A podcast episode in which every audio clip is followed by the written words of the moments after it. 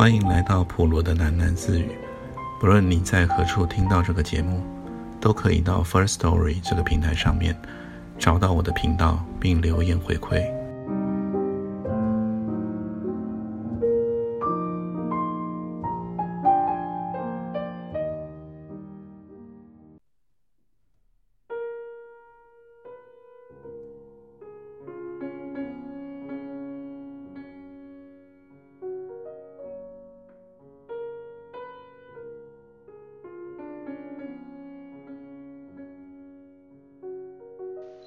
哎，对不起，早知道就应该乖乖回家的。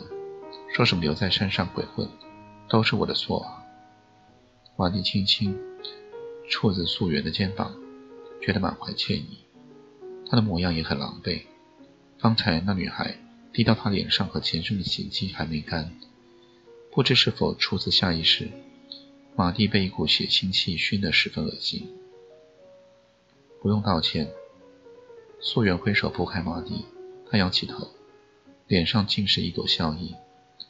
要是回家了，我顶多软绵绵的躺在床上看电视，怎么碰得到这种事啊？我的天，这一来我真的把贷款跟工作都忘了。去他的贷款跟工作，去他的回家。哦，我们好像在演电影啊。嘘，小声点。马蒂悚然张望着围墙外，都走远了啦，不用怕。小叶说：“他正弯腰重新绑紧的靴子。你怎么知道这里啊？以前常来这边玩，发现了这个别墅。上次还算进来玩过，这里没有住人。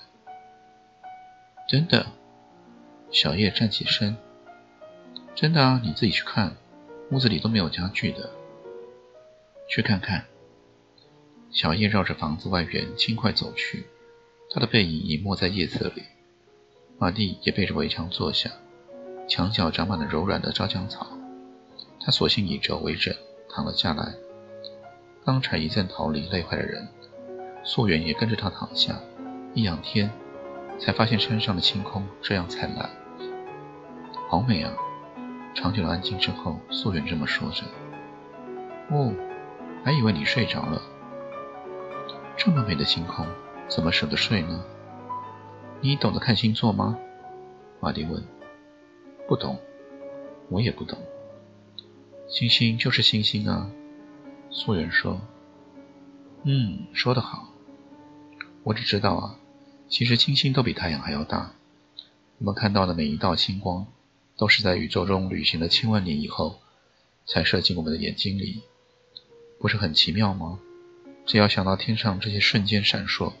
是亿万颗星星亿万年之久的发光，我就不知道自己到底在干嘛。怎么说呢？一想到我们这辈子只活几十年，活在这么小又这么挤的地球上，我们活上十辈子也比不上一颗星星的一瞬闪光。那我们到底在拼什么？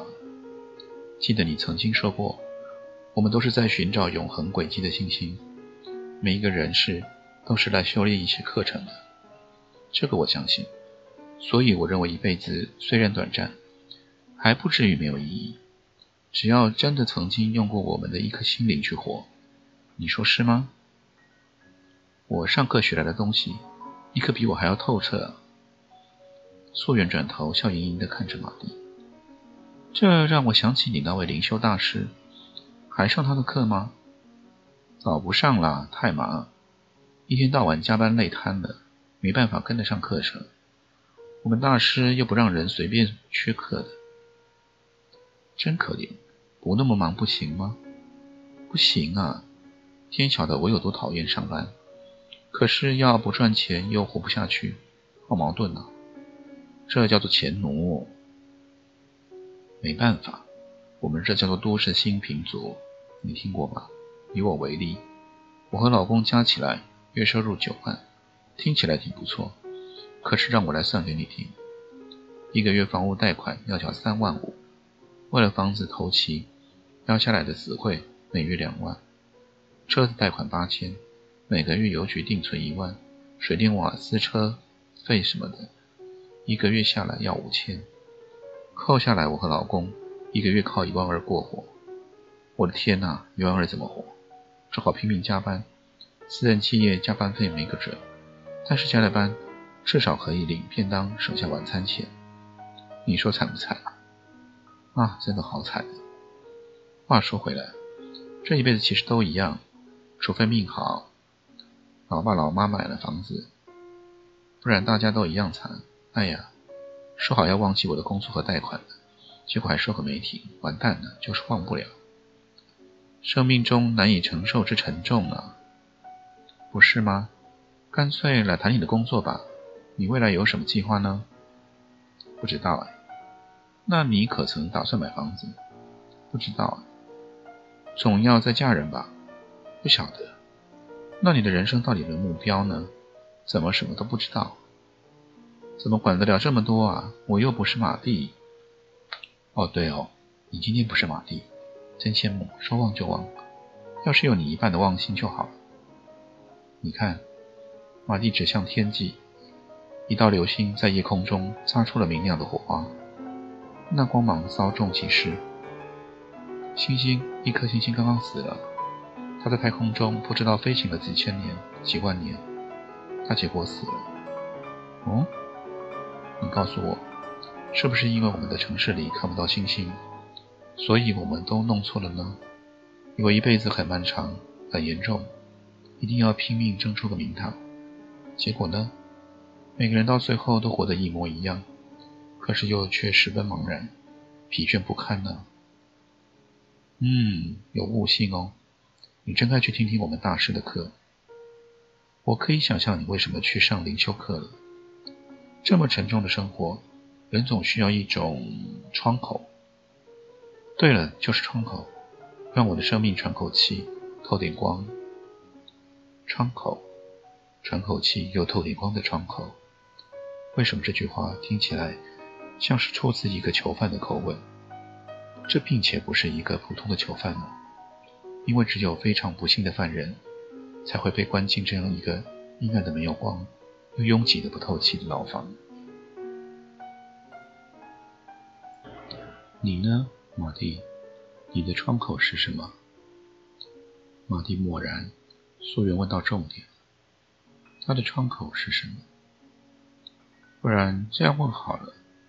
这个世界上总有一样事物是你所爱、所眷恋的，让你一想到就觉得生命中还有幸福与光亮。那是什么呢？素媛越描述就越接近于事实。这个事实一曝光，却变成了一种高反差的刺眼景象。马蒂不停地想：什么是他所爱的呢？脑海万端混沌中，渐渐浮现而出的是个人影。那个人影是海安。海安，他不敢也无从去爱的人。他宁愿孤独一辈子，也不愿意去追求的爱。因为，万一要是爱上了海安，那就如同一朵粗心的蒲公英，随狂风卷到大气层之外。到冷冰冰、死沉沉的外太空那里，一般的绝望。多么幸福，整个太空都是你的了，宇宙说。但我只是一朵蒲公英，我永远再也靠不了岸。我知道了，素媛愉快地说，她的声音将马蒂带回了地面。仰天躺着，眼前是灿烂的、灿烂的星光。我知道了，素媛说：“我们有一个共同的天窗，那就是伤心咖啡店，不是吗？”马蒂轻声说：“伤心咖啡店，我们的天窗，我们都离不开伤心咖啡店。你想过吗？为什么伤心咖啡店有这样大的魔力呢？”素媛用手肘撑起了上半身，俯首看着马蒂。没想过哎，什么魔力啊？就是海安喽。素媛的声音清脆的像铃铛，那其中没有拖泥带水的情愫，只有纯净的开心。谁不爱海安呢？素媛开心地说，又躺下去，在杂酱草丛中伸了个懒腰。你真坦白的可爱啊，素媛。这就不难为情啊。素媛说：“这么比方说好了，如果我觉得藤条可爱，我爱上了藤条，那我不会说，因为不但我已婚，说出对朋友的爱本来就叫人难为情。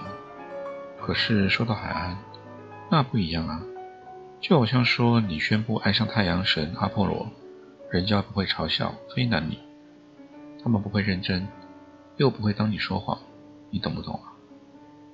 算懂啊。”不要说我，大家都爱海岸，连藤条也爱海岸。越说越刺激了你。我是说正经的。素媛满脸认真，他说：“不然他干嘛跟我们和在一起呢？”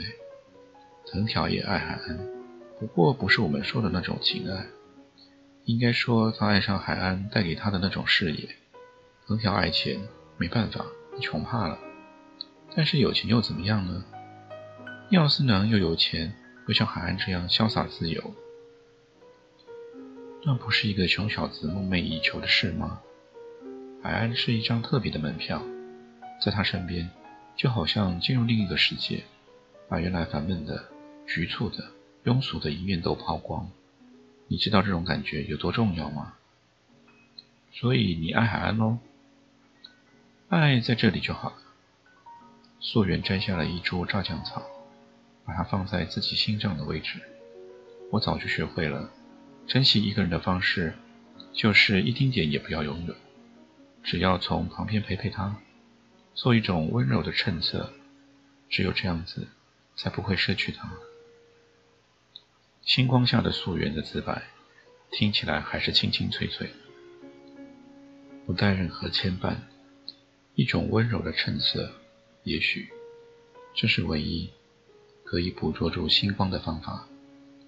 有脚步声朝他们走来，马蒂坐起身望出去，看到令他吃惊的景象：暗夜里，一个巨大如牛的黑影向他们快速逼近。马蒂和素媛跳起来一墙而立，才看出那是小叶。小叶又背又抱了几床棉被，笑嘻嘻走到他们面前，一抖肩膀，将棉被甩到了地上。吓死人了！小叶哪来这么多被子？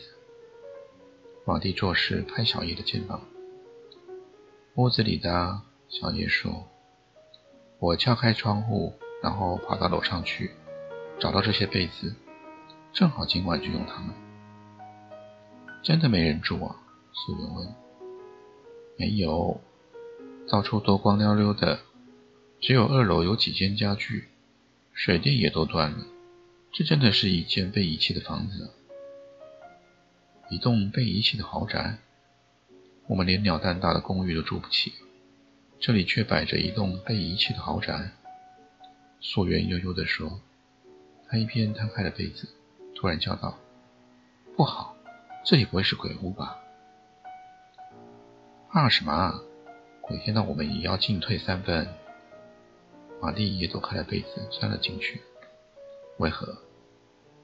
我们是一群穷鬼呀！马蒂说。他拍拍身边草地，示意小叶也躺下。我不困哎，你们先睡吧。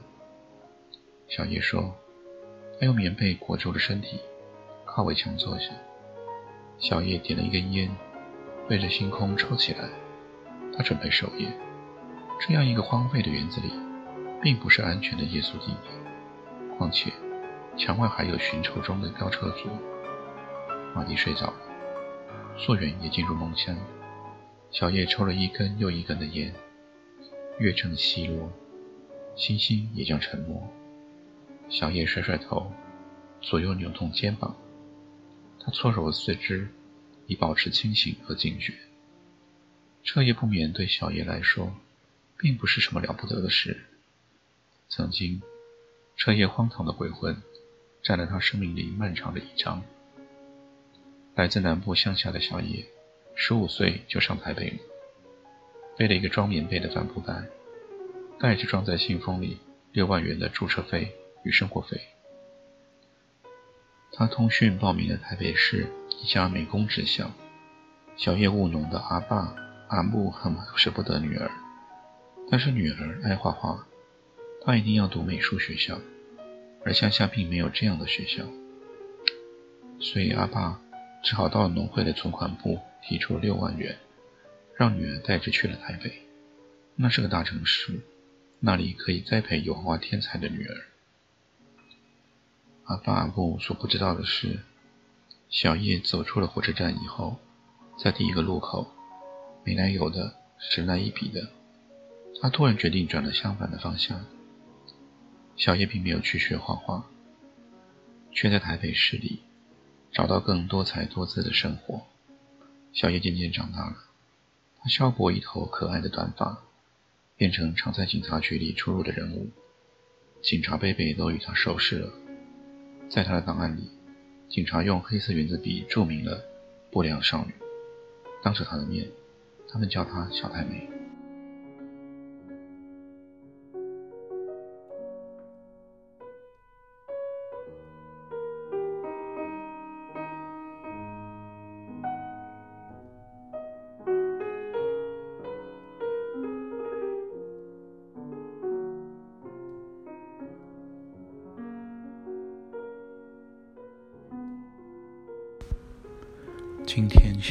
这里，我们改天见。